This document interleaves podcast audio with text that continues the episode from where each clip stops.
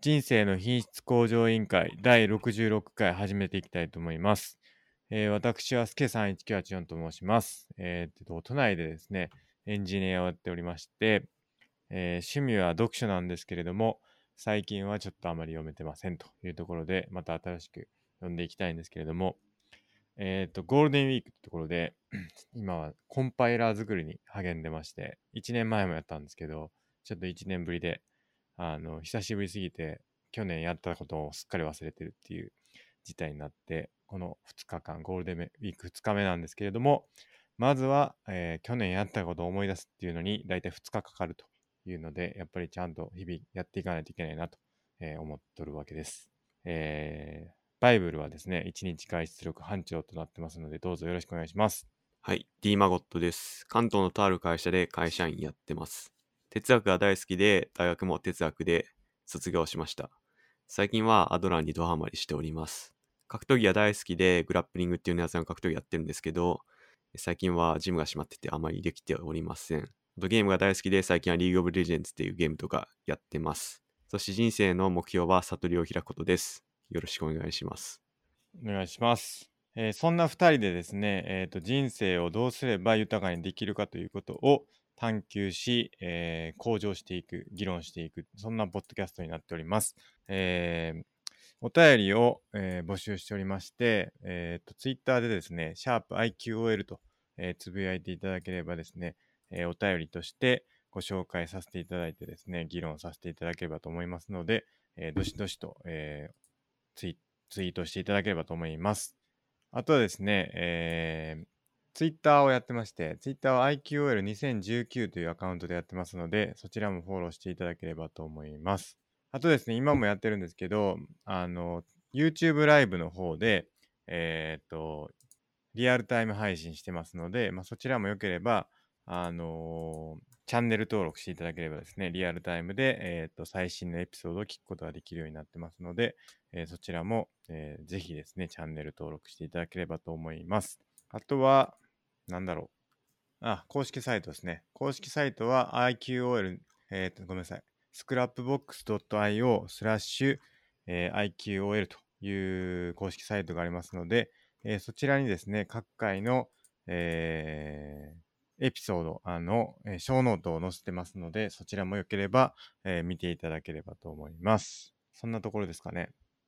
なんかすごく久しぶりな気がするんですけど、そんなことないですかね。そうですね、水曜のはずが日曜にずれたんそうかでそう、かそうはでいすね。あの毎週水曜日にやるんですけど、ちょっと今週はできなかったので、今日曜日なんですけど、だいたい水曜日の夜9時からやってますので、あまあそちらで待機してもらったら、あの YouTube でライブ配信できればなと思ってます。じゃあですね、えーっと、どうですか、孫さん、ゴールデンウィークは。ゴールデンウィークは後半2日は出社しようかなと思ってるんで、出社っていうか、出社あそうなん会です社、ね会社は行かないですけど、働こうかなと思ってるんで、あ、そうなんですね。はい、別で撮るってことですか。えー、そうなりますね。え、後半っていつですかえー、火、水。火、水か。なるほど。はい。明日は休んで、火、水と行くと。そうですね。そうなんですね。なるほど。何やってたんですか、この2日間は。 2日間はゲームしてましたね。なるほど。何やってたんですか。 LOL やってました。ずっと。結構しましたね。えはい。ー、どうですか昇格戦とかやってるんですか最近はちょっと調子が悪いですね。なるほど。は一い。人でやってるんですか大体1人ですね。うーん。はい。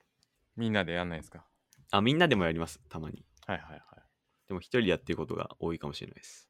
なるほど。はい。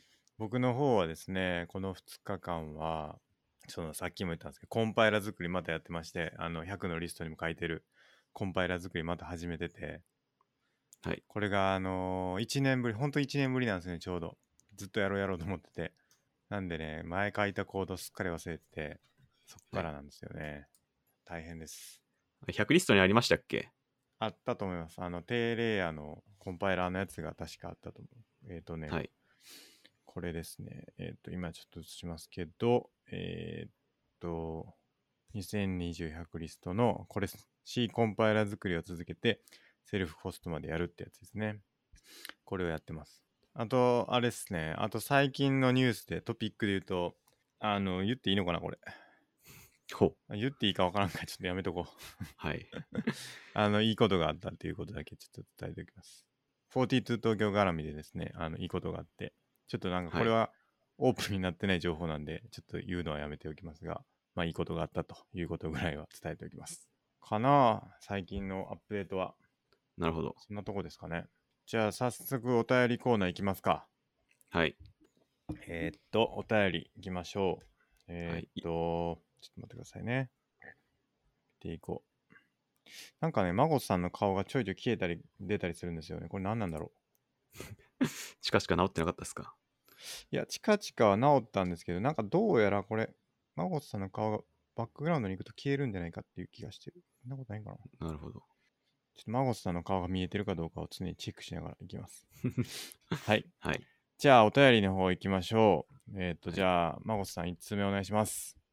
はい、えーお名前間違ってしまいまして大変申し訳ございません。以後気を気をつけます。実況動画だ好きです。ゲームが上手くないので、やってるのを横で見る。昔兄のゲームを横で見ていて、えー楽しかったせいかなと思います。とのことです。はい、ちょっと名前はすいません。あの、全然あの大丈夫なんですけど、ありがとうございます。覚えていたはだいけると大変嬉しいですというところで、はいまあ間違ってもらっても全然構わないので、あの、はい。お便りいただけてありがとうございますはとい。あいりうところがとうと、ございます。実況動画ね、やってるんですけどね、僕、あの、言ってましたけど、YouTube でやってるっていうので、はちいょっと最近まだやれてないんですけど、あの、うんここ1週間ぐらいやれてないんですけど、ちょこちょこ上げてるんで見てもらえるとなと思うんですよね。はい。うん。あのー、FF7 とか上げてましたよ ね。そうですね。相方のあ方のが友人が、友人がずっと上げてて、僕もあれでプレイした気になってるんですけど、はい。十分いいですね。あの自分で プレイしなくても動画でいいなってなってるんですけ ど、なるほど。マゴさんどうですか ?FF やったんですかやってないです、僕。やるつ予定はないです。あ、ないんですかなるほど。はい。まあ、ぶっちゃけそんな興味がないってい うか、え、もともとそのナンバリングはそんなやんないですか ?FF の。そうっすね。やんないですね。あんまり。ドラクエ派とかでもないんですか別に。あ、そういうわけでもないです。うーん。じゃあ別に FF はいいかなみたいな。そうっすね。全然あの、RPG ができない課題になっちゃって、いつも LOL とか対戦もんばっかやってるんで、はいはい。もなんかしう、ちょっと、刺激、そうっすね。刺激が足りないっすね。え RPG ーは。なんかでも刺激とかじゃないっすけどね、なんかやる RPG ってこう、楽しみ方としては。そんなことないですかうーん。物語とか。まあこれ好みの話になっちゃうと思うんですけど、はい。なんか RPG 一直線じゃないですか。うん、基本的に。に。うん。なんかそこであんまりなんか、ドキドキがないなみたいおーな。はい。じゃあ何ですか映画とかもじゃあそうなりますけど確か言っにち。ゃえばドラマとか映画とかも最近見れてないです全部っすね。そうですよね、はいドラマも映画も全部一本一直線ですよねそうっすね。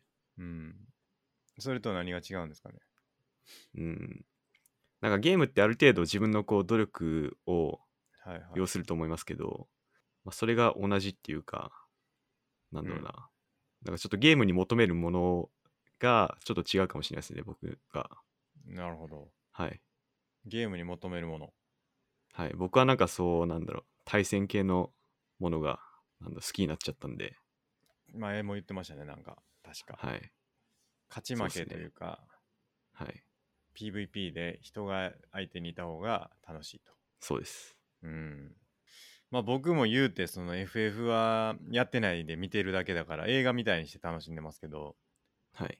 それで十分かなって感じはありますけどね。映画みたいに。映画みたいに、その、ストーリーを見て、映像綺麗やなあ言うて、見る。はい。それで十あー分な感じは、確かにありますね。はいうん。なるほど。なんかちょっとね、しかも見ててたまにちょっとめんどくさい面とかあるんですよ、FF の。やっぱり、RPG ってたまにあるじゃないですか。めんどくさい面っていうか。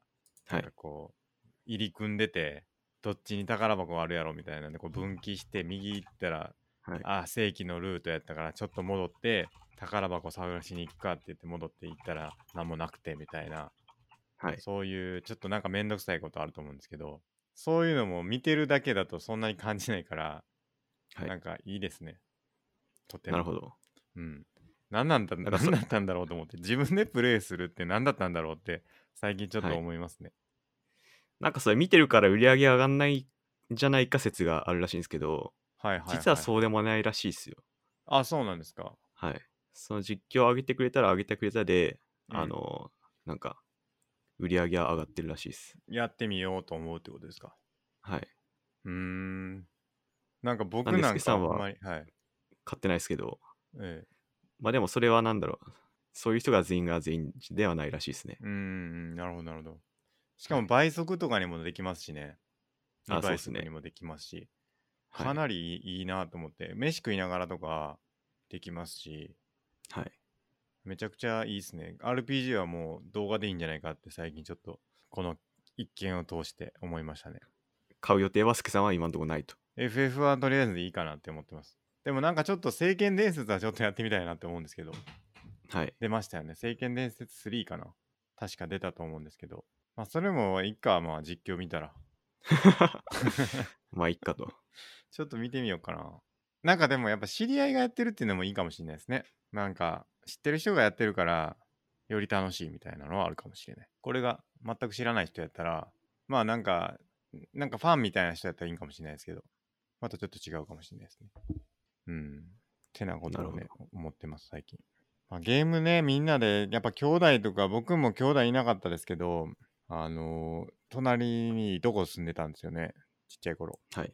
ちっちゃい頃っていうか、まあ実家に住んでた時そうだったんですけどやっぱみんなで遊ぶことが多かったから、はいなんか RPG とかあ覚えてるのはテトリスをプレイしてるのを横で見てたのすごい覚えてますけどマゴットさんの家はそんななんかこうゲームしてるのをただ見るだけみたいなのはなかったんですかああ、見たりもしましたし、まあ、僕もプレイしましたし、って感じでした。いはい。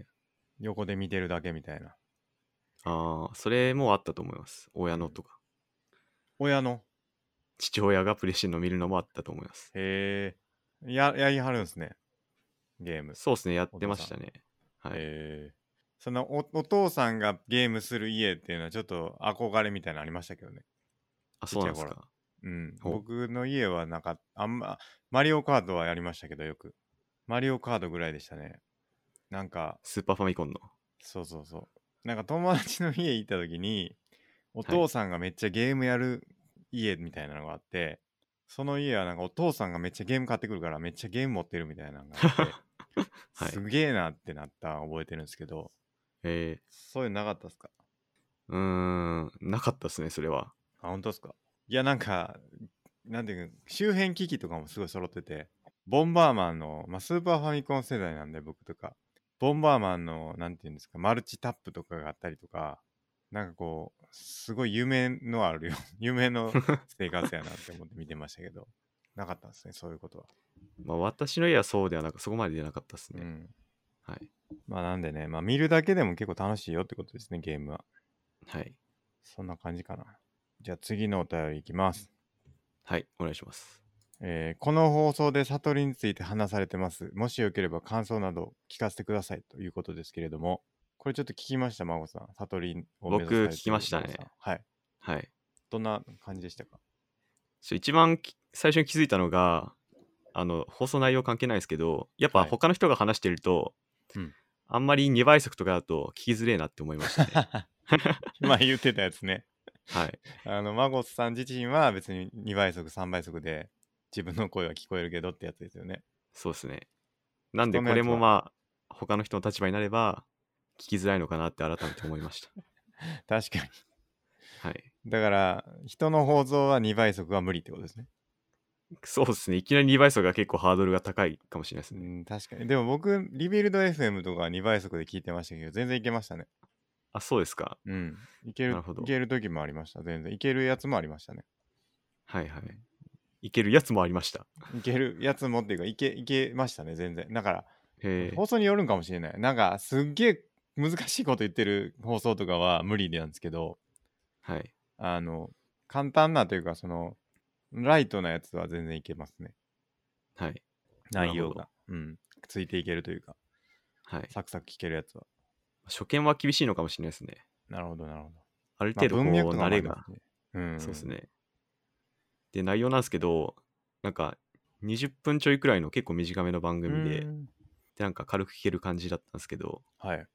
なんか、なんだろうな、悟りっていうのは、なんか、すでに悟っていることを悟るみたいなことをお話ししてて、なんか結構大乗、大乗仏教チックな感じの、あの、話だったなと思いました。悟りっていうのは、すでに悟ってることを悟る。そう、悟りというか気あづあ、く。つまり、そういうこと、はいつまり、修行とかは必要ないってことですか。修行とか、なんかそういう瞑想とかじゃなくて、あの、すでに我々は悟ってるんだっていうことを気づくのがまた重要みたいな話をされてて、なるほど、なるほど。結構大乗仏教チックだなと思いました。うんうんうん、確かにい大乗仏教、祈ってればいいんだ的なってことですか。ちょっと違うか。うん、ちょっと違いますね。うん。はい、すでに悟りの境地に行ってるみたいなことうんうにん気づくのが大切みたいなことを話してて、でもなんかその悟りっていうのは我々はすべすでに幸せなんだっていうはい置き換えると、どうですかそうですねままさにそれを思いましたちょっとアドラーに通じるなと思いながら聞いてました、うんそうですよね。はい、悟りっていうのはじゃあちょっと違うんですねやっぱりそもそも悟りとはそう考えると何ぞや問題が大きいかなと思いましたね、確かに。はい、何なんですか悟りとは。何なんですかね悟りっていや難しいですねそこが僕も気になっててそもそもうんブッダの悟りって、はいあの、輪廻転生から位置抜けたってするのが悟りだったと思うんですけどまあそれもどうかなみたいなね個人的には思ってるんででこの前の話だと煩悩の話そうっすねがありましたよね。はいその全ての幸せじゃなくてその不幸、はいく苦悩苦しみはいはいは煩悩から生まれてるみたいな話があってはいその煩悩からの下脱というか離脱が悟りであるという理解なんですけどそれは違うんですかねそうですねそれはそれもあると思いますなんで無味を晴らしていかないとっていうことですよね、そうですよねでもそそうれ考はもうえると三そのはいはい、それは賛同しますっていうかその通りだと思いますね、そう考えるとその我々はすでに悟ってるんだっていうのはちょっと変な気がしますけどねそうですね。なんで結構、あの、釈迦のオリジナルの思想とは離れてる大乗仏教っぽいなって思いましたね。うんそうですよねだってまあ難しいなそれってどうなんやろう、うん、卵が先か鶏が先かみたいな議論なのかもしれないですねある意味で、はい。我々でもこの釈迦のは はい。すでに悟ってるんだと気づくこと自体がめっちゃ難しいっていう話と考えれば、うん。はいまあなんか通ずるところがあるというかその結局釈迦の仏教もそれをするために瞑想とかをやらないと気づけないっていう話って考えればまはあいなんだろう、同じなんかもしれないですね釈迦の仏教とそのうん悟りで、悟ってるんだと気づくことが悟りだみたいなってはい。うんまあなんか言葉のあやみたいな感じもしますけど そうですね。うんまあでも、釈迦のオリジナルの思想では修行は必要だったと思うんで、そうですよねはい。あの、瞑想して、うんはい。なんで、それは必要かなと、個人的には思ってます。じゃあそうですね僕もそんな気はしますけどねなんかはい。まあでもそれがこういろいろ変化してって、あの浄土真宗までになって、いやいやもうみんな救われてるかみたいになって、まあそれが大乗仏教の流れですね、また別別の。はい。はいはい。なるほど、なるほど。どうでしたかマスそケれさんで、もまあ、まあ、それ僕も聞きたいんですけど、その、はい。大乗仏教っぽいなっていうのはありつつ、その放は送い、自体はどうで、どどんな感じ、印象を持たれたんですかあーなんか後ろでなんか軽快な BGM が流れてて、はいはいはい。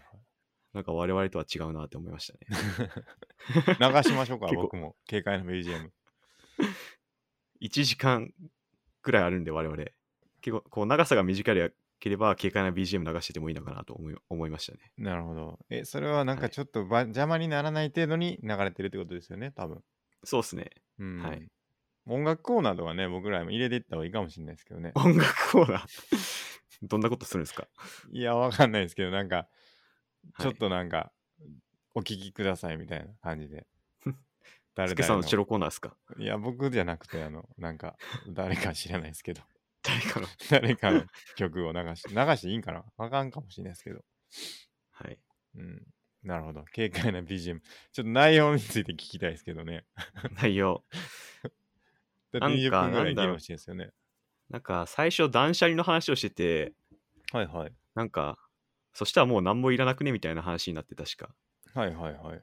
それならもう悟りの境地だよねみたいな言葉が出て、そこから悟りの話をしてましたねなるほどなるほど。はいどうですか関東の断捨話離もちょっはと。してない関東。あ断捨離ですか、か、関東の話断捨先に来ます。あそう聞っすきねましょうか。関東はなんか最終的にちょっと僕もそれ、あの本当かどうかわかんないですけど最終的になんだろう自明なものを自明であると証明するのは無理っていうのを関東は喋ってたみたいなうんうん。例えば分かるから分かるを証明するのはまあ無理っていううのんうのん関東が言ってたみたいな話をされてて、うんうんまあ、ちょっと僕それが本当かどうか分かんないですけど、うん。うんうんまあ、そんな話をしてましたねなんか、なるほどなるほど。はいで結構やっぱ哲学寄りなポッドキャストってことですかそのポッドキャスト自体は。あーまあその一つだけ聞いたんでうんうん他は分かんないですね、じゃあライバルってことでいいですかね僕らライバル ライバル視するってことで大丈夫ですか、まあそこまでかはちょっと分かんないですけどそこまでかぶってるかはちょっと分かんないですねまあ1回だけしか聞いてないんでその1回ま分あしかまあまあ。ちょっとまあ、はい、注目していきたいですね。はい、僕らもね。そうですねで、断捨離断捨離はい断捨離は、ん断捨離なんか書いてますけど、まあちょっと断捨離の話ちょっとしてみますか。書いてますけどっていうのはあ、いや、その死ぬまでにやっておけの、このメインテーマのとこでも断捨離の話あるから、あはいはまあそっちでやりますか。そうですねまあだから悟りを開いて悟りはすでに悟ってるんだっていうのは何ですか結論としては結論としては僕は修行が必要だと思いますっていうところですね。まあまあまあそうですね僕もそう思います、はい、だからその悟りに気づくもうすでに悟ってるんだっていうことに気づくのにももうしに修行が必要なんだと考えればまあ同じことあをあーそう言ってでするとね。言えるんじゃないかはいってことですよね、多分ね気づけないですからねかもしれないですね多分普通にしてたら、はい。うん、ある意味そのアドラーのアドラーなのか何なのかはい、我々はすでに何でしたっけすでに幸幸福なんせでだある。幸せなんだと気づはくことにも修行が必要なのかもしれないですね、そうですね。うん、やっぱアドラーなんですよね。うん、何事も。確かはい。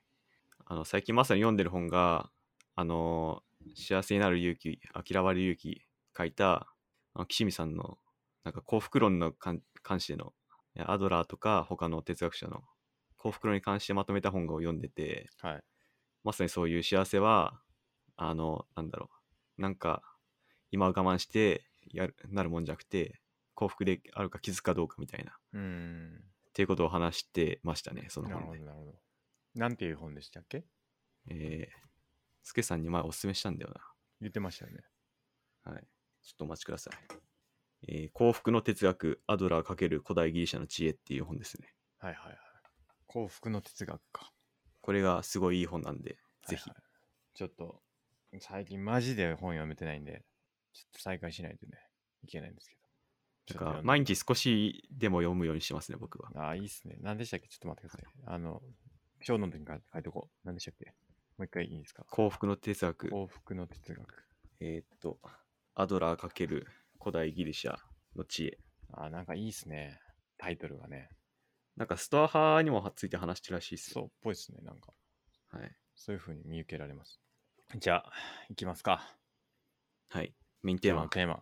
今日のメインテーマは、はい。予告してた通り、はい。もう死ぬまでに絶対やっておけと言えるもの。なるほど。はい。いきましょうか。まずじゃあ、まず僕らのいただいたやつから。あ、そうします。あそうしますあ、いや、どっちでもいいです。いただいたやつじゃあからいきま僕しょうらかのからいきますかどうします僕らのからいきます。ちょっと僕らのはい見てたらみんなの紹介できひんかもしれへんから、先にもらったじゃあみんなのやついきますからいきましょはい。うせっかくいただいてますから。じゃあ上から順番に行きましょうか。はい。じゃあちょっとお願いします。どうします一つずついきますそうっすね。一つずつ行きましょはい。とりあえず、1個目いただいたのが、10日間ビパッサナー瞑想プログラム。う。これはあのー僕も100のリストに入れてるやつですね。行きたいな。前、詳しく話しましたっけどういうもんか。軽く話したんちゃいましたっけピパッサナ瞑想ね。はい。なんか千葉でしたっけ調べたら出てくると思うんですけど、その、あの、そこのどっかで、そのビパッサナー瞑想っていう瞑想の方法に基づいて10日間うん。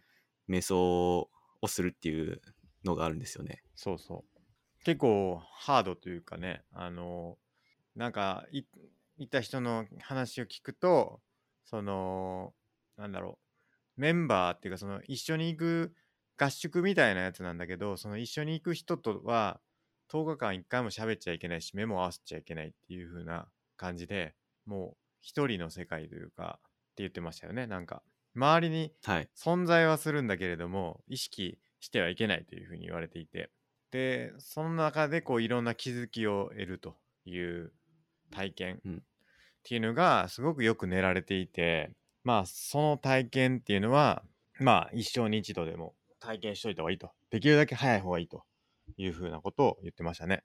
はい。うん、まあでも10日間厳しいですよね。社会人にとっては正直。そうなんですよね。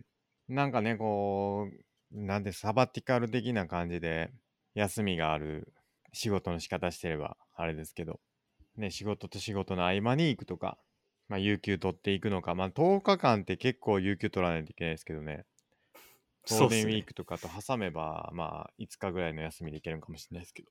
まあ、なんかこれは行きたいなって思ってるんですけどね。僕もこの5月ぐらいに行こうと思ったんですよ、もともと。だってちょっとコロナの影響で 行けなくなっちゃって、うん、残念だなと思ってるんですよね。瞑想やってぜひますスケけさどんね。行ってほしいですね。うん。瞑想やってますけど、ちゃんとやり方を教わってやりたいなっていうのはずっと思ってるんで、やりたいんですよね、すごく。マゴさん行きたいんですかうーん。僕そこまで行きたくないですね。いあ、そうっすか。や、ない、なんだろう、い超行きたくないわけじゃないですけど、そこまで興味があるわけじゃないですね。でも、ブッダの悟り開く道の一個の、んあれではあるんじゃないですかね。ビパッサナー瞑想自体は。そうですうね。ん。やっぱ悟りにだいぶ重要らしいんで、そうですよね。だから悟りをこう人生の目標にしているとするならば、その一つのマイルストーンというか、一つの、まあ、アチーブメントとしては達成しといた方がいいんじゃないですかね、ビパッサナー瞑想は。そうですね。うん。 10日間行くか。うん、だって他に悟りへの道がなんかこう見えてるもんってあるんですかね何なんですかね、悟りの道。うんだいぶそこは難しいんですよね。どうしたらそうそうそう悟りに行けるのか。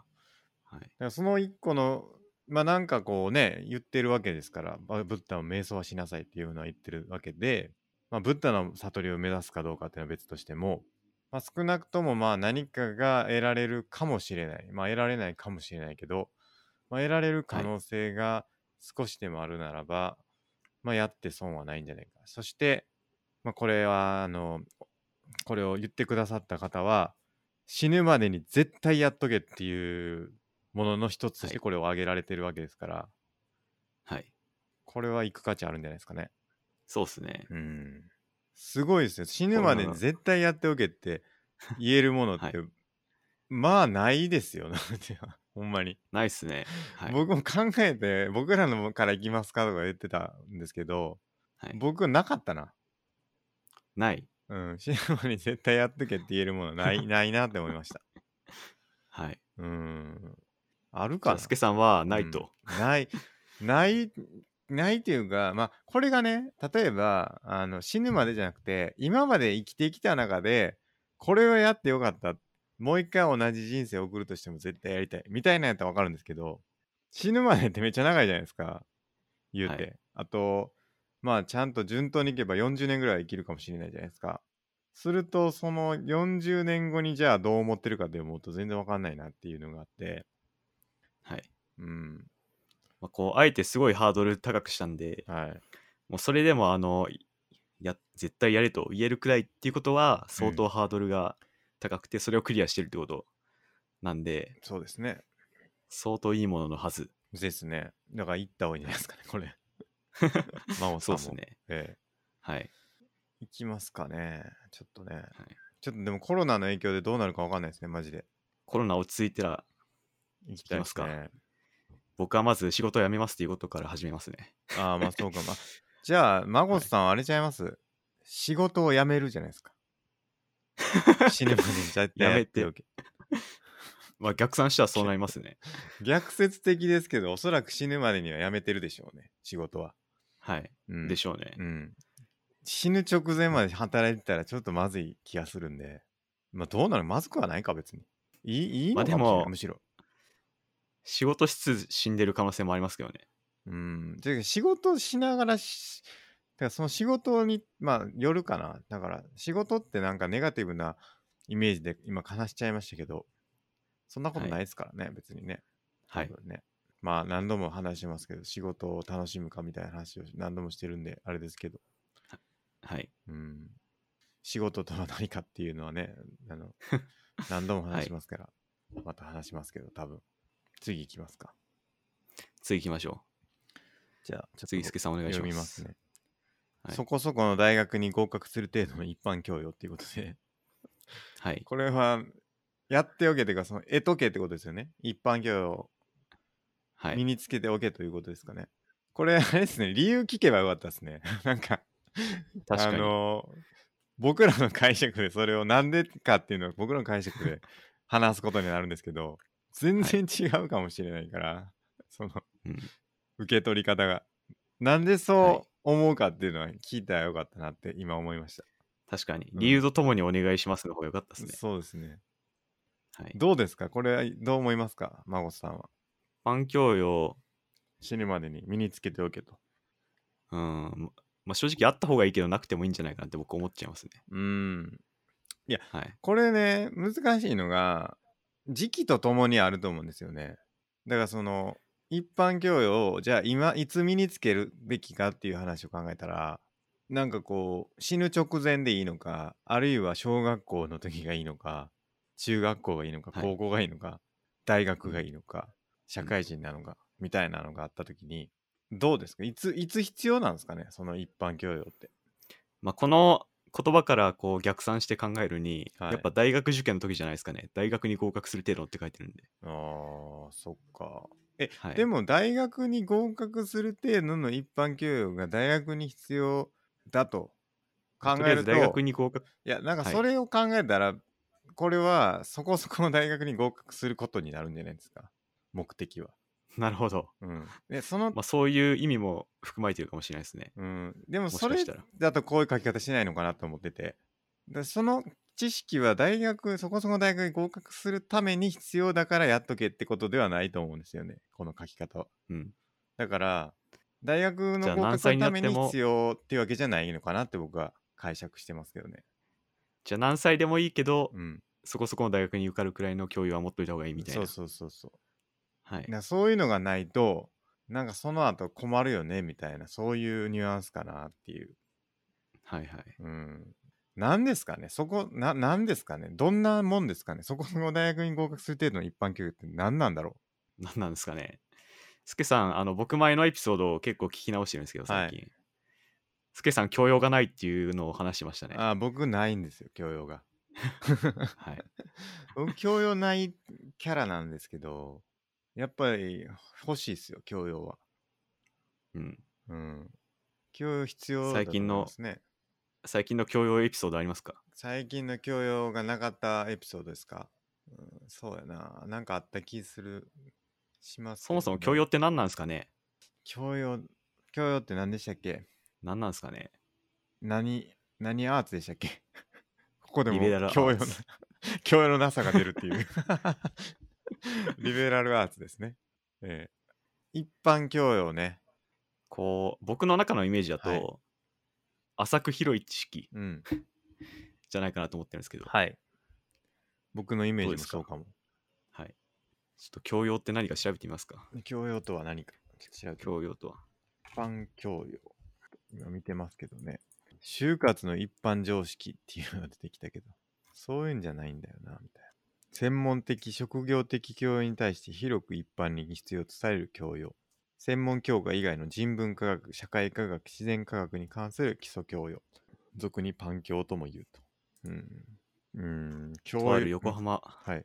横浜市立大学のホームページに、はい。教養とは問題解決能力であるほって書いてますう。ね。横浜。教養とはとやったら出てきたんですけど、一律まあ、ウィキペディアは全く違うこと書いてますね。共通教養の3つの科目。ああ、本当だ。教養とは問題解決能力のことである。まあ、教養ってやっぱ大事っすよね、本当に。 なんかこう、常識常識。常識って言えるんじゃないですかね。なるほどう。ん。常識と言い換えられる気がするんですよ。常識か。うん。でも常識の範囲もまたこれ変わりますよね。なんだろう。うん。どこまでが常識なのかみ確たかいなに。そうですね。はい、水僕最近気づいたんですけど、結構なんか一つのワード与えられたらいろいろこう芋づる式に話をできるっていうのはがい僕の特技なんですよ。ど、うん言ってましたね。はい。それは教養なんじゃないですか。ある意味教養かもしれないですね。うんじゃあ、例えばやってみますか。例えば、はい。ノンアルコールビール。ノンアルコールビール。ノンアルコールビールか。えーっと、もう最近オールフリーを僕飲んでて、はい。はい。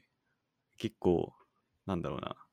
ちょっと待ってく ださい。やばい、話せない。ノンアルコールビール。 見つけてもうた。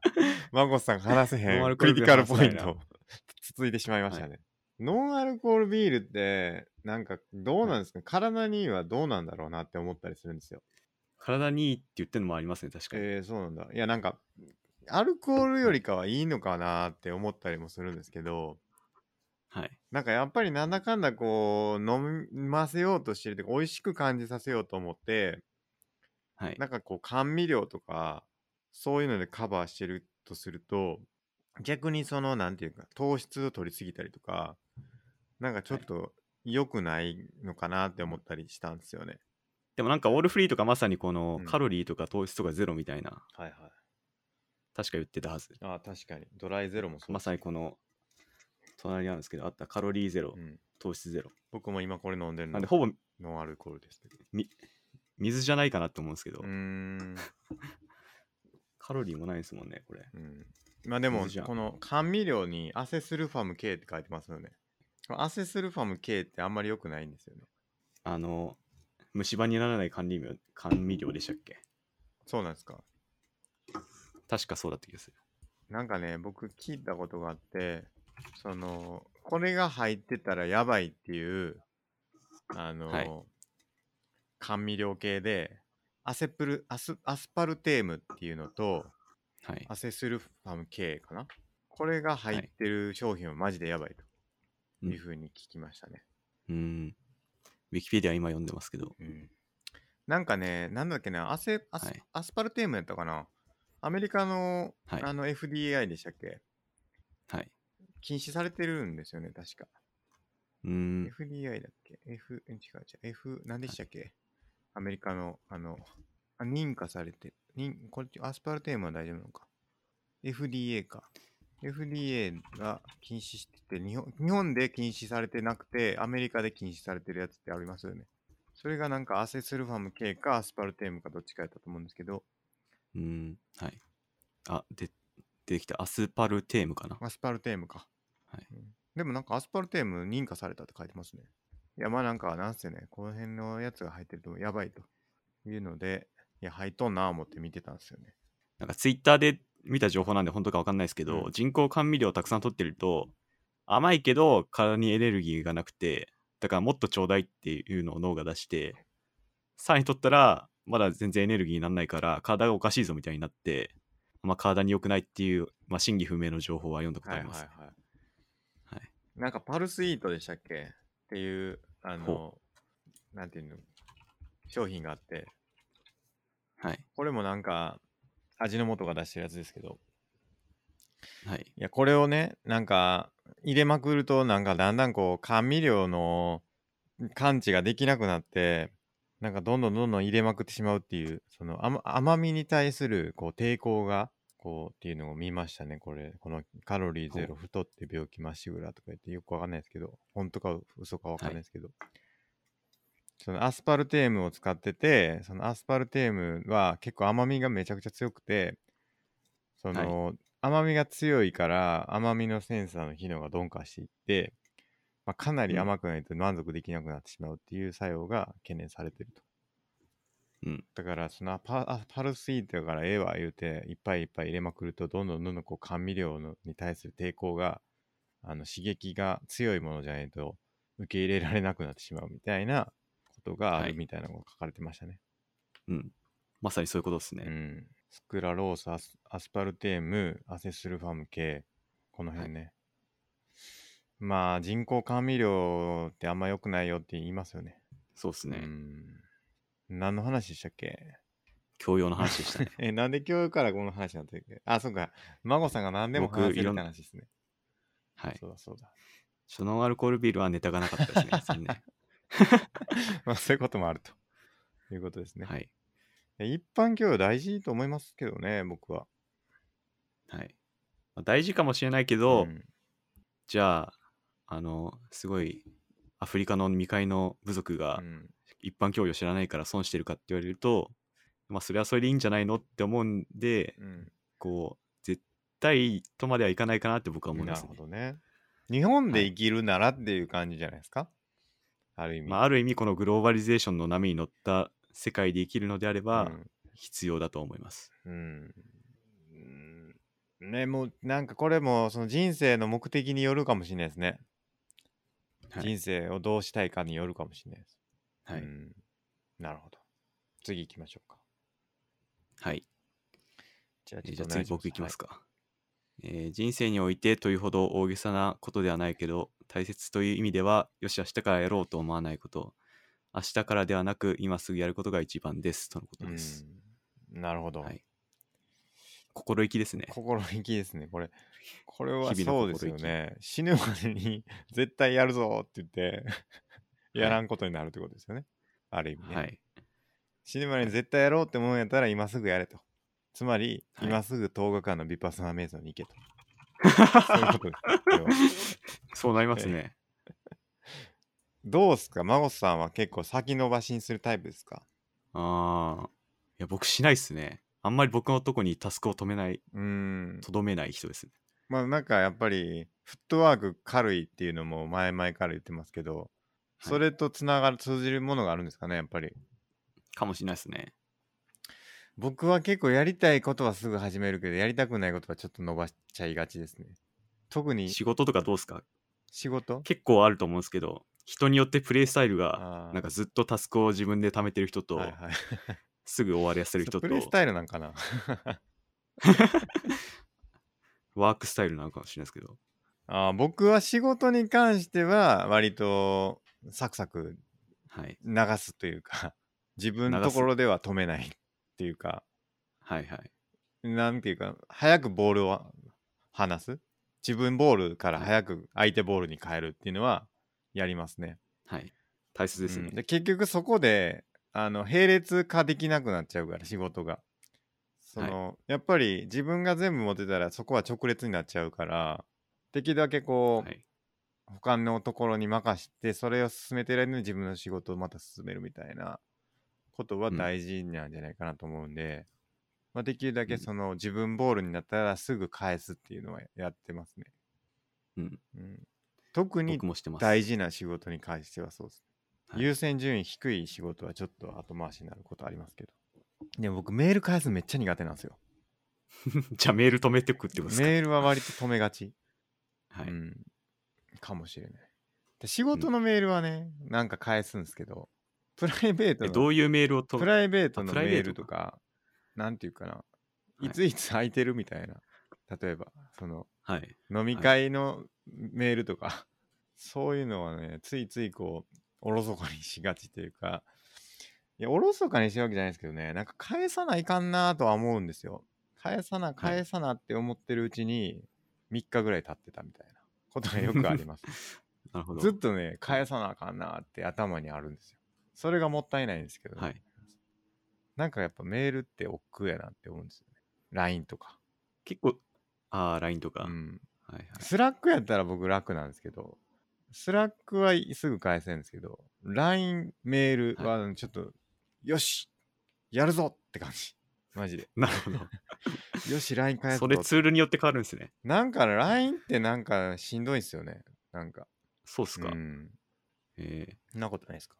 あといや Facebook メッセ僕ンジャそーんなツツールで変わんないですね全然と僕か。あ、そはうですか。はいなんかこう予定聞かれたりとかするのすごい苦手かもしれない。ひょっとしたら。うん予定聞かれるのが苦手、うん。それは何故なんでなんでしょうね。いつにしよっかな予定入れるのが嫌いなんですかねみたいいつにしよっかなみたいなって悩むんですよ、めっちゃ。うんうん。難しいな。これなんでなんやろ。カレンダー空いてるところで決めたらええんすけど、僕もね、別にそれで。候補 B を出すのが苦手なのかもしうん。なんでなんですかれん。いね。や、不思議やな、これ。カレンダー見たら一発じゃないですか。見たい、見たら一発ですよ、本当に。そう。めんどくせえなってぜなるん見でなすいんですかね。よ。 めんどくせえってなるんですよ、マジで。 めんどくせえ。いやめんどくせえなーって。まあ予定考えるのがめんどくせえなんですね。そうですね。予定って僕一番苦手かもしれない。生きていく中で。こういうアドラーの目的論的に考えると、予定決めるのが嫌いなんじゃないあ、ですか。そうかも。てか予定入るの僕好きじゃないんかもしれない。普通に普通に。予定が入るのがすごい嫌いなんかもしれない。そもそも。なるほど2。回同じこと言ったけど。予定ってあんま好きじゃないな。うん自分で決めるのは好きなんですけど、ここでこれやろうって決めるのは好きなんですけど、なんか、 うわ、これ入ってるわ、みたいな感じなんですよ。うん。わかりますかわかります。なんか、僕もあまり予定ガンガン入るのは好きじゃないで すね。でこう飲み会とかも僕あんま好きちゃうんすよね、正直。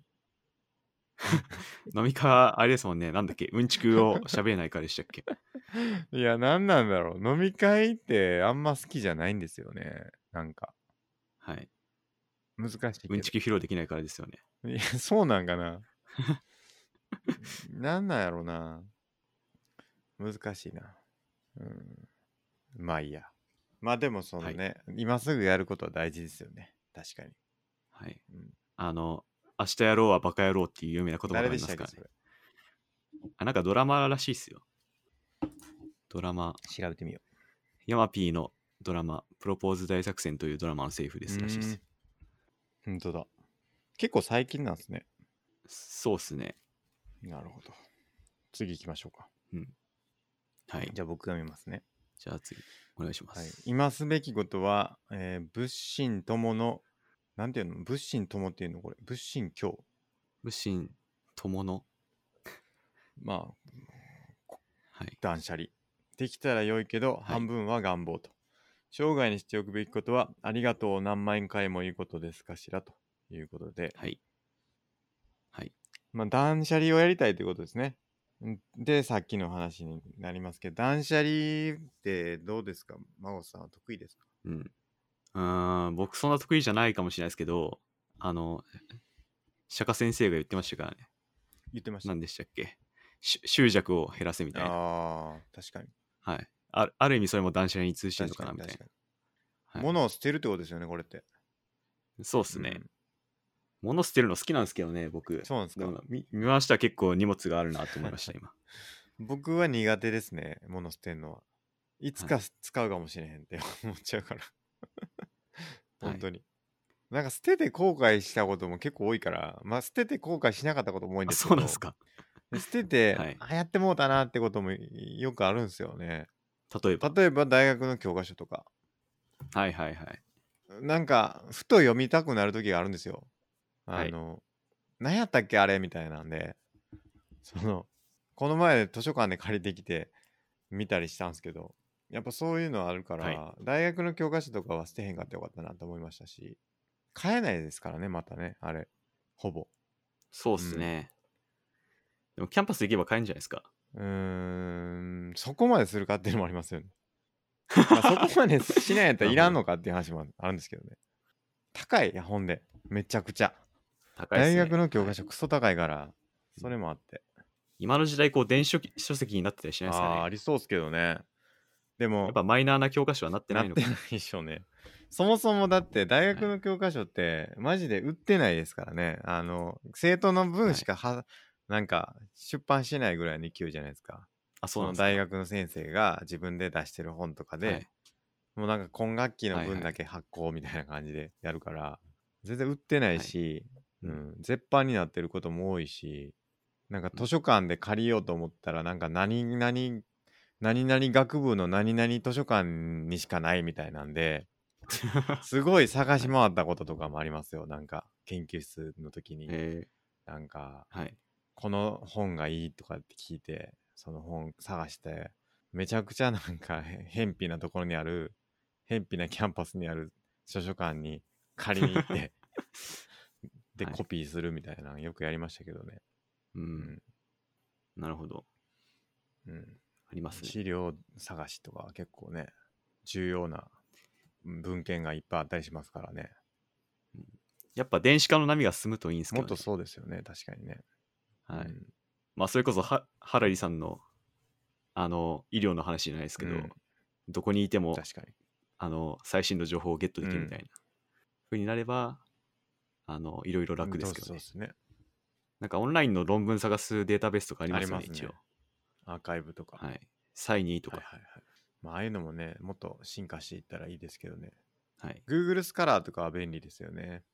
えー論文探すのに確か。はい。そうなんですね、うん使ったことないかも。なんかね、出てきます、いっぱい。アーカイブとかもいっぱいありますし。なんか捨てて後悔したことってないですか孫さんは。うーん。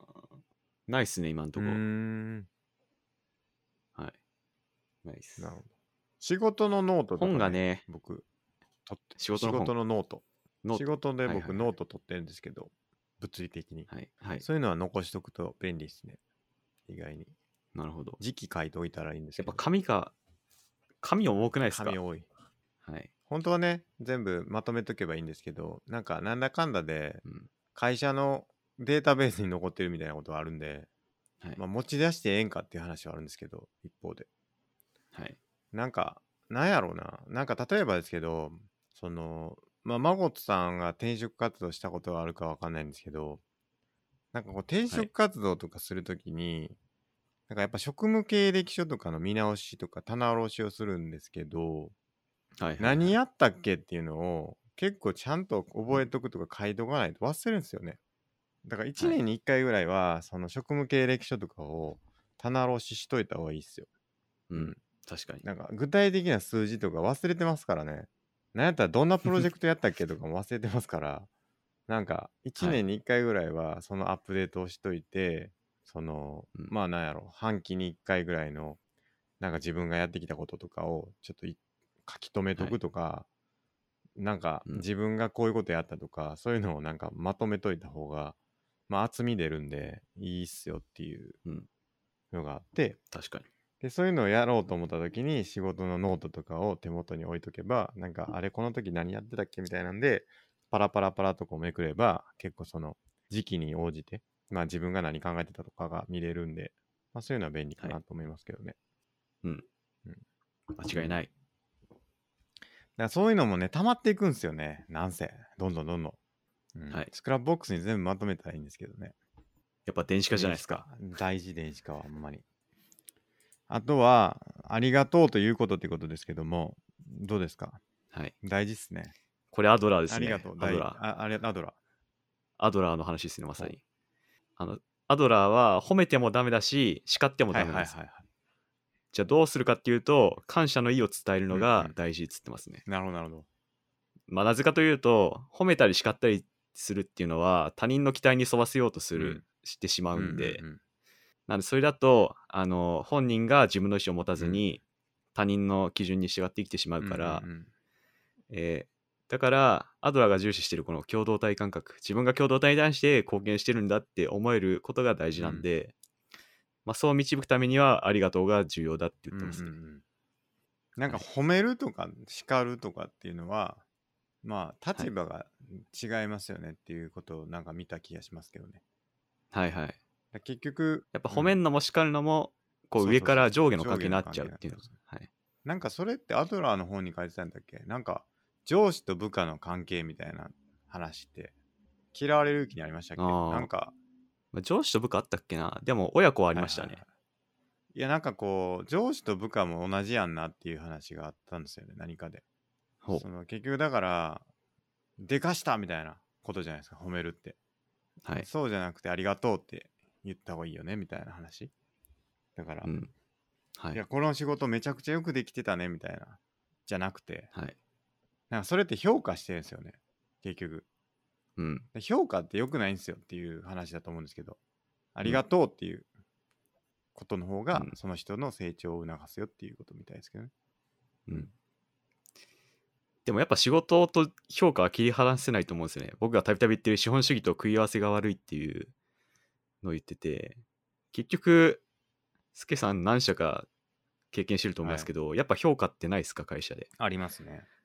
あなたの業仕事は SABC、うんうんうんこれでこれですみたいあな、りそれ完璧評価ますねじゃないですか評価っねはいそれ良くないなってずっと思ってるんですけどね僕は、なんか、まあ、じゃあ何がいいんだって言われると分かんないですけうど、んなんか難しいですけどねなんかんなんかこうそれがそのなんていうかその例えば上司だったりの主観評価だとすると良くないというか、その人のなんかこうお伺いを立ててなんかその人の人生を生きるみたいになっちゃうから、良くないとは思うんですけどなんかそれがすごいしゃ客観的な指標でもって誰の目からも明らかで自分がそれに対してい至ったか至ってないかっていう風になってればまあうんなんか別にその人から評価されてこうっていう S やったとかじゃなくて自分で見て自分で判断して S やと言えるかどうかみたいな話にできるから、うんまあ、そういう評価っていうのは別にあってもいいんかなって思うんですよね結局うん自分がどうありたいかっていうことに対して自分なりの評価をそれに対して下してそれが会社の評価としても合ってるっていう風になってればその評価っていうのは別にそんなに悪く、うん悪いもんでもないんかなとは思いますけどねうんでも客観的に評価ってできると思いますまあそれが結構だから目標設定だと思うんですけどね僕の中ではですけど客観的評価が明確に出せるあのまあ OKR なり何なりで決めて、はい誰が見ても75%やっていうふうに言える達成度みたいなものを設定できるかどうかみたいなのが、まあ、肝なんかなって思いますけどね。うん、でも結局その基準も会社の事情ありきでこう作られていくと思うんで、こうこの評価から完全にこう抜け出すっていうのが非常に難しいんじゃないかなと思うんですよね。だから結局コミュニケーションツールだって話があったじゃないですか。だかはい、ら会社の都合、 OKR は自分の都合をいかにどうすり合わせるかみたいな方向、で、はいどんだけすり合えたか次第で、すり合えなかったら、うんそこの会社の都合みたいなのがすごく色濃く出たものになってしまうっていう、なんかある種うん戦いみたいなもんなんかなって思ったりもしますけどね。もう僕の会社はもう会社の都合しかないでなす、るね。ほど。もう僕が何か言う隙ないんるほでど。はいそれはまたちょっと違うかもしれないですね。まあ確かに会社によるかもしれないですね。そうですね。ありがとうって言われることありますかその仕事で。ああ、あると思いますね。あと僕は言うようにしたっす。もうアドラーをはい取はい得、習得してか習ら得、アドラー学んでから、はそう。もうありがとうを言うようにしてますね。確かにな。ありがとうございますと。はい。はい。大事っすね。大事っすね。ありがとうございます。ありがとはい、これはもう、どこでも言えんじゃないですう。か、多分。うんどの国のどんな人にとっ確かてにも。これは死ぬまでに絶対やっとけっていうのはありがとうは大切そうかもしれないそういう意味ではなんかこうみ習慣みたいなのはあるかもしれないですねなんかこれをはいやって一、回やって達成とか一回やって終わりとかじゃなくて、身につけるべうく習慣、習慣みたいなのがあるといいよねみたいなでそれをできるだけ早く身につけといてそういう生き方をしてた方が死ぬまでにいいよねっていうようなもの、それが一つはありがとうってどんな時でも言えるかどうかみたいなのも、まあ、習慣っすよね習慣っていうか何やろ気持ちというか、そのそういう生き方をするというか,、うん、はい。なんかそういう知恵じゃないですけどアリストテレスですね。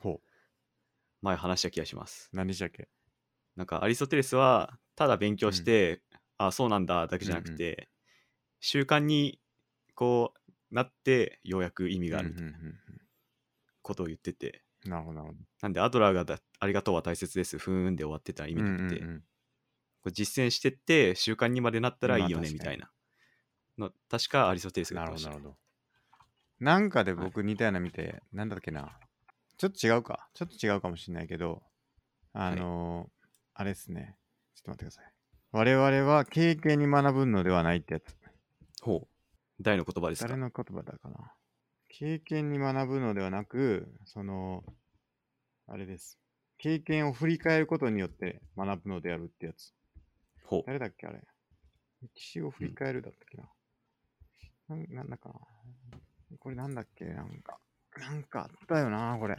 留意かな留意メモってないかなメモってると思うんやけどなああこれ多分留意ですね人は経験から学ぶのではない。どっかに俺メモってると思うけど。多分そう、デューイだと思う思われる。ああ。これあれですね。メジャーワットマターズで読んだやつですね、僕は。ほう。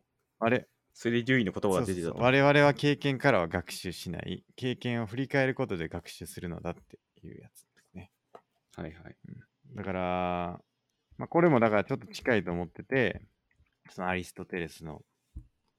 だから知ってるっていう、まあなんだろうな、知ってて、まあ知ってますよっていうのと、それやって、なんやろうな、難しうい。んちょっと違うかな。知っててやってみて、それをさらに振り返らないと、まあ学びにならないみたいな。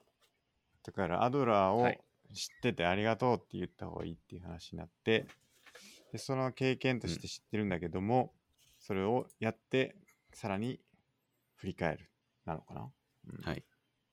うん。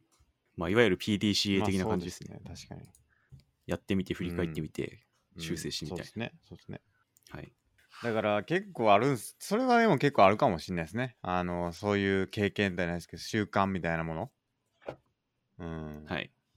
なんかちょこちょこね思いつくんですよそういうのは僕もこれははい早く身につけとかなっていうふうに思うこと、なんか最近もああったんですけど忘れちゃった な忘れてる時点どうなんだって話なんですけど、まあ、だから例えばあの分からないことをそのままにしないとかねうん、うんなんかわだかった気になってこう調べないとかはできるだけやめようと思ってるんですよ、僕できるだはけい調べようって思ってるんですけど、ついついこう調べないことが多くてそれをね、ちょっと習慣したいっていうのは死ぬまでにやりたいことの一つかもしれないですねありがとうございますすぐ調べようと。はい。次いきますかありがとうございます。次、ラストいきますか、えー人生のうちに絶対やっておくべきこと、えー自分に合った信号を買う、定期的に人間ドック、絶対がつくとなかなか思いつかないなあとないるうほこどなとでるほす。どシングどうですかスケさんここだわだわっっててまますすかね寝具はおお、大事具体的には。えめっちゃ大事っすよ寝具で寝具っていうかそのマットレスですけど絶対大事だと思うマットレスはほんまにどんな感じでこだわってるんですかえどんな感じって結構いいやつ使ってます普通にああ、どんないいやつですか、えっ、とね、僕が使ってるのはシモンズっていう、あの、うんなんていうかマットレスなんですけど、結構はい有名だと思います、シモンズは。えーはいはい。なんかい、いどんな感じでいいんですかあのーなんだろうな、絶対腰とか痛くならないです よ。多分、その、ベッドとかマットレスとかって、多分、変なやつっていうか、そんないいの使わなかったら結構腰にくると思うんですよね。ほうん。なんかちょっと床で寝たんですけど、この前。家はい家にテント張って。一発でね、なんか腰めっちゃ痛くなりました。う。なるほど。でやっぱりこう寝起きのね、こう快適さっていうのがやっぱ違うんですよね。なんか、はいまあなんかいろんな要因はあると思うんですけど、なんかこれ前話したような気するんですけど、なんかこう旅先でね、なんかこう起きるときってなんかやけに目覚めいいなみたいなのああるんですよね。はい。でまあそれはなんか疲れとかがあってもかかわらずああるにもかかわらずなんかすごくでしかもねあんま寝てないのになんかすごく気持ちよく起きれるなみたいなことってあるんですけどその共通点が1個はベッドだったんですよね僕の中でうーん。ベッドがいいはいベッドやったっていうのがやっぱり一つあの快適に起きれる要因の一つだと思ったんですよねだから、うん、マットレスはいいのを使ってますねしかもめちゃくくちゃ長いでしょ、過ごす時間が。とにかく、はい。はいあの、はい。使う期間も長いし、大体。で、1日で言ったはらい3分の1ぐらいは少なくとも、その上で過ごすわけですから、結構大事やと思いますよ。うーん。孫さん、そんな使ってないですか寝具いや、僕一切こだわってないですよ。あ、そうですか。布団はい。普通に布団。 いベッドですかや、布団ですね。実あ質布布団。団で。うんはいうんうんでなんかよく深夜のテレビショッピングで、錦織圭が使ってる、こう、なんとかみたいな商品があって。エアウィーブですかあ、そうそうです。はいはい。いや、いいのかなとか思いながら見てますけど、いいんですかねって思いながら。腰痛くなったりしないですか別に寝てて。いや、僕そういうの全然ないっすね。あ、そうですか。はういー。ん。なんでまそあ、んじゃあないいいいのかもしれないですね。不都合は現状感じてないんですよ。うんうんうんまあなんかその研究論文によるとはい。関係ないらしいですけどねどこで寝てもあ、そうなんですか。うんえー寝具は関係ないとはい。いう論論文あるっていうのは聞いたことありますけど、はい。でも絶対痛くなりますからね、うーん。床の上で寝たら。そうっすね。床はさすがにそうっすね。あと僕結構やりたいなって思ってるのが、その起きた時に日が日が差すかどうかっていうのは結構大事やなと思ってて、はい。日差しで目が覚めるみたいな。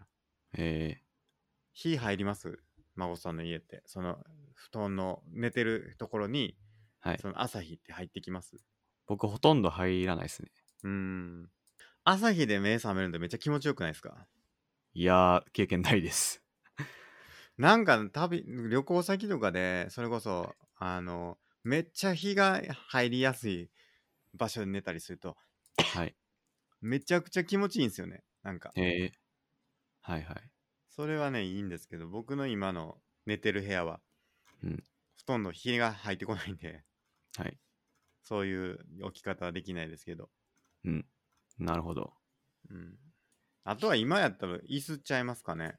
椅こ子、のコロナそうのっすね。状況で、やっぱり椅子はやっぱ長時間座りますから、うん。椅子が結構大事は大事やと思いますね。なんか、すけさん、いい椅子使ってたりするんですかいや、今は全然普通の椅子ですね。あの、いわゆるゲーミングチェア的なのとかではない。どうでもないです、ないです。あの、ええ今ほんまに普通の椅子です。はいはいはい。うん、まあそろそろちょっと長引いてきそうやから買おうかなって、買おう買おうかなっていうか借りようかなって、レンタルとかもあるから、はい。オフィスチェアのレンタルみたいな、そういうのしようかなと思ってますうけど。ん。いいっすね。僕もゲーミングチェア欲しいんですけどね、この、はいはい。これね、なんか、普通に使ってる分がある手前、そんなうん気軽に買えないな、みたいな。今使ってるのは普通のやつなんですかそうですね、普通の椅子ですね。うーん。しかも結構長いんですよ。もう僕が中学生くらいの時から使ってるかも、これ。 すごい。めっちゃ物持ちいいですね。なんで、こう、愛着があるんで、う買えれないかな、みたいな。ん、なるほど。まあでもこの状況が長く続くならね、椅子あった方がいいはいいですけどね。はい。あと人間ドックね。はい。行ってますか人間ドック。人間ドックは行ったことないです。でも、会社の健康診断ありますね。はいはいはい。スケさんも会社の健康診断ありますありますあります。健康診断は毎年行ってますし、はもうい。 35歳からは多分人間ドックになってるのかな。多分あ、そうなんですね。うん。じゃあ、バリウム飲んで。なんで、まあバリウム意味ないらしいですけどね。意味ないんすか意味ないというか、あのー胃カメラの方がいいって言いますけどね。はいはい。胃カメラしたことありますないです。胃カメラなんかないです。怖いから。誰か言ってなかったっけな胃カメラ、僕2回くらいしたことありますけど、はいはい。なかなかいい経験ですよ。 怖い。はいまあ、今な苦しくないら、ですか口からじゃなくて鼻からができるんで、はいはい。それとおえってなんないんですよね。うーん。はい。なるほでど。も、むちゃ。ゃくちゃ辛いっすね。いややなはい。うん。無理。 無理。あでもなんか僕、ピロリ菌の検査とかやったんですよ。はい。だから、ピロリ菌の検査やったらバリウムやる必要全くないらしいですね。へえ、うん。僕もあるな、ピロリ菌は。ピロリ菌は絶対やっといた方がいいかもしれないですね。死ぬまでに。はい。死ぬまで。一瞬でできますから、あれ。あれふーって息をやるだけですもんね、確か。いや、血抜きましたよ。あ、マジっすかなんかね、指先にね、なんか針みたいなの当てて、ちょっと血抜いてへえ、って感じでしたね。そうなんすね。ピロリ菌。うん。はいはい。でも僕がやったのってもう小学生くらいの時だから、え、忘れちゃ小学生の時にピロリ菌ってあるんですかなんか検査しましたね。へえ。確か。なんか井戸水かなんかなんですよね、確かね。ああのそう、なんですね。世代によっては、その井戸水に飲んでた世代とかは、結構ピロリ菌が危ないっていうんで、みたいな聞きましたけどね。あの、ピロリ菌の豆知識ですけど、あれヘリコバクターピロリ菌っつって、まさにヘリコプターみたいにブンブン回すうん。器官みたいのがあるらしいですね。ピロリ菌に。え、怖っ。だからヘリコバクターピロリ菌らしいですよ、確か。マジちょっと見てみよう。はい動画とかやったら出てくるのかなやっぱ書いてますね。ヒーの部分を回転させて移動しますみたいうわーなんか怖いな。画像とかやったら出てくるのかなあ、ほんまや、なんか。あ、これの感じか。はや。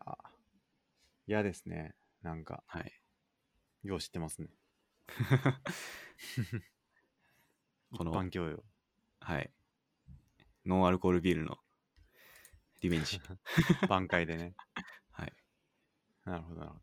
じゃあ、孫さんのいきますか。もう僕もいろいろ考えたんですけど、例えば、マーベルの映画面白いよとか、うん。ベターコールソロ面白いよとか、むちゃくちゃ感動するくらい楽しいんですけど、うん、これが死ぬ前に絶対やっとけって言われるかというと、そこまでじゃないなとも、やっぱ思って、うん。で、いくつくとこは、やっぱアドラーの本読んどけだと思うんですよね、僕は。 それ言いたいがためにこのテーマ持ってきたんちゃうかっていう。本当に。はい。このありがとうにも通じますけど、はい。アドラーの本を今すぐ絶対やっとけって言えるのはそれくらいかなって僕は思いましたね。なるほど。はい。スケさんはないと。ちょっと待って、思い出そう。アンダーテイルじゃないですかね。 ほう。アンダーテイル。アンダーテイルは死ぬ前にやっといた方がいいんじゃないですかね。ムなるほど。うん。もうそれはあのすごい山奥に住む部族の人にも言えると。うん 言えますね。言えるすごいな、そ れは。パソコン持ってってこれ今すぐやりなさいって言えるくらいすごいと。そうですね。ほう。もうそうな言わんれるかとでももっと僕他のもんもあるけど、ある気するけどね。なんかこう、二度と経験できないんだけど、はい。 1回目はすごいいいみたいな、あるじゃないですか。記憶消してもう一回やりたいみたいなってあるじゃないですか。そういう系はありそうやなと思って。いや、それはアンダーテイルかなと思って。1個は。なるほど。あとは何やろ。あとは、やっぱり僕が言えることは今を一生懸命生きることかなと思うんですけどね。はい。それやっぱりアドラーじゃないですか。アド ラー。アドラーかもしれない。行き着くとこいアドラーなんですよね、やっぱりね。確かに。でもマジで今を一生懸命生きるっていうのは結構ね、できないことですよ。はい。うん。でも大事だと思います。なんかやっぱ一生懸命じゃない瞬間って来るもんな。ほうん。でもやっぱ一生懸命生きてた方がいいと思います。う。なるほど。うん。アドラーか。後悔しないためにもね。後悔ししてしまうようなことが起きてもそれは後悔しちゃいけないんですけど、うん、後悔しないようにすす心がけることも大事かとは思いますね。はい。やったとして後悔しちゃいけないけど、やっちゃったものは仕方ないじゃないですか。後悔することをやってしまったことは。うん。で、それを後悔するのは良くないけれども、うんそうならないように心がけて今を一生懸命生きるってことは大事だと思います。で、要はその、後悔することがないからといって、その何ですか、後悔することが起きたとするじゃないですか。はい。で、それを後悔するのは良くないって言うじゃないですか。うん。過去を振り返って後悔するのは良くないって言うじゃないですか。はい。つまり何をしてもいいんだっていうことになると思うんですよね。そのロジックからすると。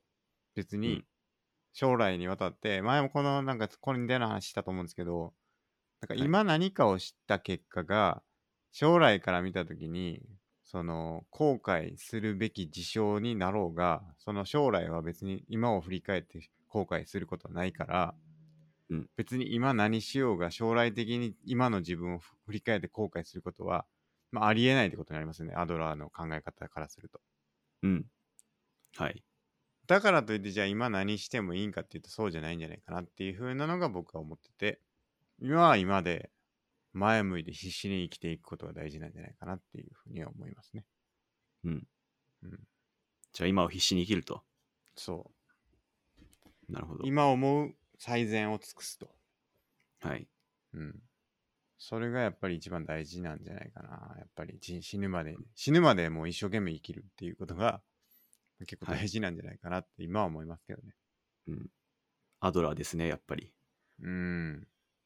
あとは何ですかタバコを吸わないとかです かタバコを吸わない。吸ったことないから分からんけど。 吸ったことないから分からないですけど、うん、死いぬまでにタバコはやめておけとは絶対言えるんじゃないですかね。や、僕に言わせれば、カフェインとアルコールもやめろですからね。ああ、はいカ。フェインはどうですかねカフェインもやめたら体調良くなると思います。カフェインは取れば取るほど長生きするって言いますからね。本当ですかそれコー。ヒー、コーヒー、コーヒー、カフェインっていうかコーヒそれもだいぶ、どうだろ う。怪しい気がしますけど。ー。アルコールはね、確かに結構抑えてますけどね、僕も最近は。はい。やっぱいいですね、調子は。やっぱり。うん。早寝早起きというか、早寝、早起きするのにやっぱアルコールを取らないっていうのはめちゃくちゃ大事なんですよね。僕にとってはですけどね。うん。どんだけ飲んでも次の日別に普通に起きれるよっていう人いるんですけど、僕は無理なんですよね。やっぱり。うんアルコール取るとやっぱり次の日不調なんで。カフェインもやっぱ寝つきが良くなるって言いますけどね、よく。あ、取らなくなるとってことですかはい。取らないと。うんうん。まあ、それ聞きますね。はい。寝る前とかはね、良くないって言いますよね。はい。そろばんとかどうですか そろばん。僕やったことないから、なんとも言えないんですけど、そろばん。そろばんとかできたら結構便利なんちゃいますかね。僕昔やってましたね。あ、ほんとっすか。はい。なんで僕、計算するとき頭でそろばんが出てくるんですよね。はいはいはいはい。言いますよね。逆にそろういうのね。そ ろばんやってない人はどうやって計算してるのかが分かんないです、僕は。例えば、8たす3ってやったら僕、そろばんが出てくるんですけど、はいはい。みんなどうやってこう脳内で計算してるのかが分かんないですね。あなんだろうなん何もね8たす3ぐらいやったら、いもうなんか何もせずに11って出てきますねなんかいや、僕、絶対そろばん出てきますね。えー、そうなんだはい。なんか83って来た瞬間にもう次もう11って出てる感じ ですよねそうそのそなんそれれぐらいだとマジか。うんそれそれぐらいだったらですけどねうーん。だから24とかねはい。じゃあ、23たす55とかだとどうですかなんか何もせにな 何やってるんかなわかんない23たち 55? はい、23たす23たす55。スケさんならどうやって脳内で計算します、何かわかんないですけど78って出てき ますマジか。ちょっとそこが本当よくわかんないですね、僕は。あでもなんかでもそれのケースでいくと2たす5とはい。 3たす5をやってますけどね。ああ、そうかそうか。うん。分けてるってことですか。分けてやってます。はいはいはい暗い上がりそのケースは先に1の位から計算してますけど。だからマ例えジかば23たす48やったらはい3たす8やって1繰り上がってみたいああ、な。マジか。 1たす2たす4僕もみたいな脳内そろばんで全部計算しますね。なるほどな。だから結構だからそれでいくからはい。結構メモリ使うんですよね脳内のだから、はい位が上がるというか3桁ぐらいになってくるとちょっと苦しくなってくるんですよねだんだん、はいはい。結局メモリを使うから1個前の計算を覚えといてみたいなことやるから、暗算するのが苦しくなってくるんですよね、僕3桁足す3桁ならまだ脳内で普通にいけますね。サクッと。ちょっと苦しいなまだもうそうなってくるとなるほど。掛け算になってくると2桁ぐらいまでしか無理かもえ2桁かける2桁いけるんですか脳内で。なんとか覚え覚えていけますけどね要あはー僕き厳しい人筆も。算筆算を要は3桁になるじゃないですか多分その筆算やった時3桁足す3桁って3桁足す4桁かな正確に言うとはい。筆算書いた時にはい。だからその筆算書いて足し算で3桁足す4桁の足し算をやるみたいな感じで筆算を頭の中に書くみたいな感じかなえ2桁掛け算だったらですけど、ー、はいはい。なるほど。まあ、もし暗算でやれって言われたらですけどねうーん。でインドの人って確か覚えてるんですよね2桁掛け算ぐらいまで全部らしいっすね。うんなんか独覚え特の。とってりゃ、うん、楽かもしれないですね。それ、それぐらいまで覚えとくって。だから加えて独特のこのインド式計算法みたいなのありますよね。はいはいはい。九九みたいなんで、はいあるのと、あとはなんか、なんかこう線引っ張ってやるやつですよね。なんか囲ったりとかして。そうですね。ちょっと詳しくわかんないですけど。うん。見たことがある気がする。はい。はい。あ、苦問式とかいいかもな。じゃあそういう意味では、僕は。公文式。苦問式死ぬまでにやっとくのはいいかもしれない。苦しいまで公文式。 マジか。うん、僕、苦問式で育ってるから、苦問式はやっといてよかったなって思いますけどね。公文式は計算早い人多い気がしますね。うん。あの、僕の昔話なんですけど、小学校の時、僕、そろばんやってたんで、計算がすっげえ早かったんですけど、はいはいはい。唯一のライバルが、あの、苦問式のエリートでしたね。 わかるかもしれん。僕、計算速度はめっちゃ得あの自信ありました。それで言うと、小学校の時。苦問式でやってたから。 いや、苦問式すごいですね。なんかよくわからんのあって、小学校2はい年生ぐらいの時に、なんか先生が、なんとかの段って言うんですよ。はい。でなんとかの段ってな、例えば3の段とかって言われたら、はい。それを31が3、32が6って言って、こう、3、3区27まで言って、で、こう3は波、あ、3波24ってこう下がっていって、31が3っていうところまで戻ってくる、登って帰ってくるまでの速度をランキング 化するっていう先生がいて。それ、早口言葉じゃないですか。 そうそうそうそうそう。 もはや、めっちゃ僕早かった。ほんで、それ。スケさん、アナウンサーの能力あったかもしれないですね。 1の段とかやる必要あるって思いましたけどね。ははい。1が1、1には2、3が3、4が4み たいそうですな。やっね。てましたけどね。はい。懐かしいな。僕、九九は得意でしたね。だから。でも死ぬまでにやっておけば、だいぶこれ、 九九。九九ちゃいますかね死ぬまでに。くく。なるほど。立ち算とか。はい。そういうのはやっぱ大事なんじゃないですか。それで言うと、100マス計算、いいかもしれないですね。 100マス計算。何ですかそれ。あの、100× あ、違う、10×10 のマスがあって、はいはいはい。その行1行にい0から9まで書いてあってまた列に0から9まで書いてあって、はい。それをこうぶつかったとこをなんかかけていくみたいな100マス計算っつうんですけどえそれ一時期僕ちょっとやってました最近やってないけどえ、どういうことですかそれ、え、あそれ、ククと何が違うんですか九九ですねほぼ九九なんですけどその100マスをいかに早く埋めるかみたいなあ、それでも書く速度によりませんもそうっすねそれ それは各速ですう、さっきの アナウンサはーいと一緒ちゃいますか、もう一 緒ですでも結構なんかこう毎日やってるとなんか脳にこうへなんだ刺激があるっていうかえ。へえ。頭の回転にいい感じにこうなはいるはみいたいな。はいちょっとゼロの、ゼロとかい るいらないですね。いらないっていうかもうゼロ書くだけですね。ゼロゼロ書くだけけ。ですよね。はい。でもゼロあるんすね。えー、面白いな。はい、それ確かなんか中学校の時僕ずっとやらせたんですよ。毎毎日。えー、え、毎日すごっ。毎日。その先生が朝持ってきて。はい、今日のみたいな。え、でもだって同じっすよね。今日のもクソも。そうですね。でもこの並びが毎日違うんで。あ、そういうこと。はい。なるほど。まあでも横になみ、あ、でもちょっと違うのか。綺麗にはなる並んでないってこほどあ、とですそうね。いうことか。なるほどな。はい。あ、なるほどな。確かに、それやとちょっとめんどくさいかもしれないですね。確かに。はい。100マス計算で、えー調べたら出てきますよ。いろいろ。まへあえ。それが掛け算とかも引き算とか足し算とかもあったりするんで、なるほど、なるほど。確かに、それあはの結構あれかも。はい、頭ちょっと体操脳ぐらのい衰えを感じる方はいいかもしれないですね。確かに。それいいっすね。は100マス計算いいっすね。はい。なんか言おうと思って忘れちゃった。何言おうと思ったっけなんでしょ忘れてた、完全に。 う。あ、そうそう、習字はい。習字とか字きれいに、ペン習字とか、その字きれいになる系とかは、はいやっといたらよかったなとは思いますけどね。なんか。うん僕、そんな字きれいじゃないから。僕字汚いですけど、うんちゃんと大学で採点してくれたんで大丈夫ですよ。